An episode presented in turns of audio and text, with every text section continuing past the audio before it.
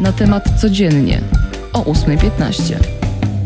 Cześć, Magdalena Stokłosa, jest środa 26 stycznia i na temat codziennie zaczniemy od sportu, bo nasza najlepsza tenisistka Iga Świątek wygrała pojedynek z Kają Kanepi o półfinał Australian Open i już jutro po raz drugi w karierze powalczy o finał wielkoszlemowego turnieju.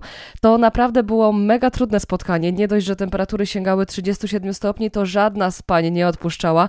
Przez to to spotkanie trwało przeszło 3 godziny. Niestety czasu na regenerację Iga mieć nie będzie, bo już jutro spotka się na korcie z rozstawioną z 27. Amerykanką Danielą Collins. W drugim półfinale zmierzy się Ashley Barty i Madison Keys. Jedziemy dalej ze sportem. Już dziś część naszych sportowców wylatuje na zimowe Igrzyska Olimpijskie do Pekinu, między innymi skoczkowie, ale bez Piotrka Żyły, który miał pozytywny test na obecność koronawirusa, podobnie jak nasi łyżwiarze Karolina Bosiek i Damian Żurek.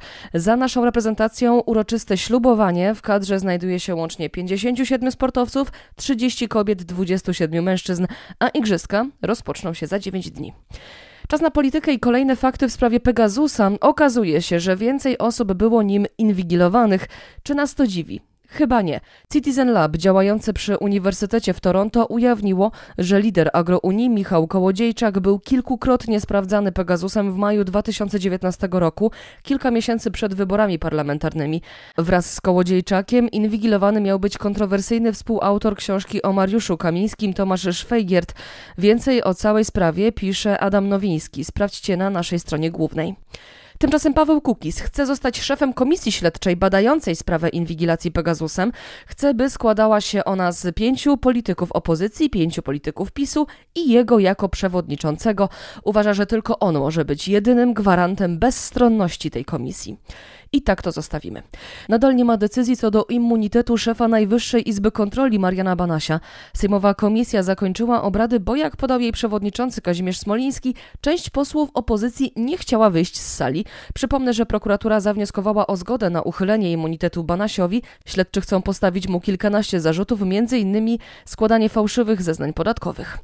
A dziś Sejm zaczyna swoje dwudniowe posiedzenie, zajmie się m.in. poprawkami Senatu do ustawy budżetowej. Także posłowie będą zajmować się przepisami mającymi usprawnić działanie podatkowej części Polskiego Ładu. Zmieniamy temat. Są pierwsze decyzje Ministerstwa Edukacji w sprawie nauki zdalnej. Piąte, szóste, siódme i ósme klasy szkoły podstawowej oraz szkoły ponadpodstawowe od czwartku będą uczyć się z domu. Pozostali nadal stacjonarnie, czyli przedszkola i pozostałe klasy podstawowe. Jeżeli chodzi o uczelnie wyższe, to większość również przechodzi na tryb pracy zdalnej, ale tutaj decyzja zależy od rektora uczelni.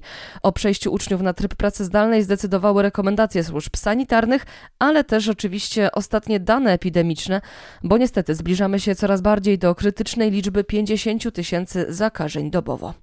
Przy home office zostajemy, bo mam dla Was badania. Dawno ich nie było. Firma Daily Fruit sprawdziła właśnie, jak to z nim wygląda i okazuje się, że mamy do czynienia z podziałem na płeć.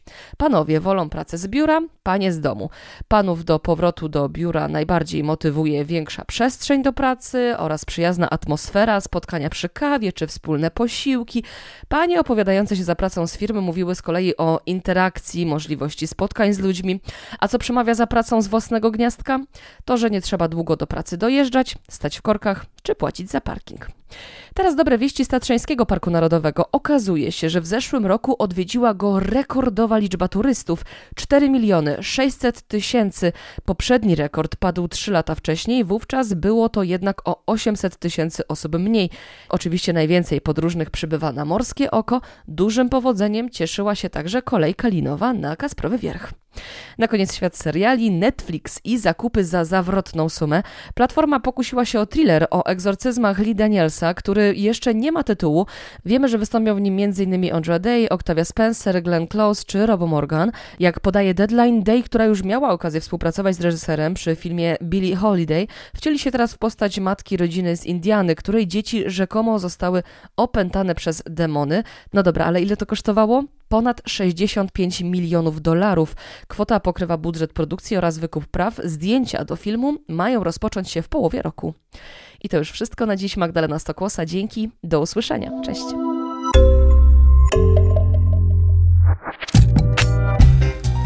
Na temat codziennie o 8.15.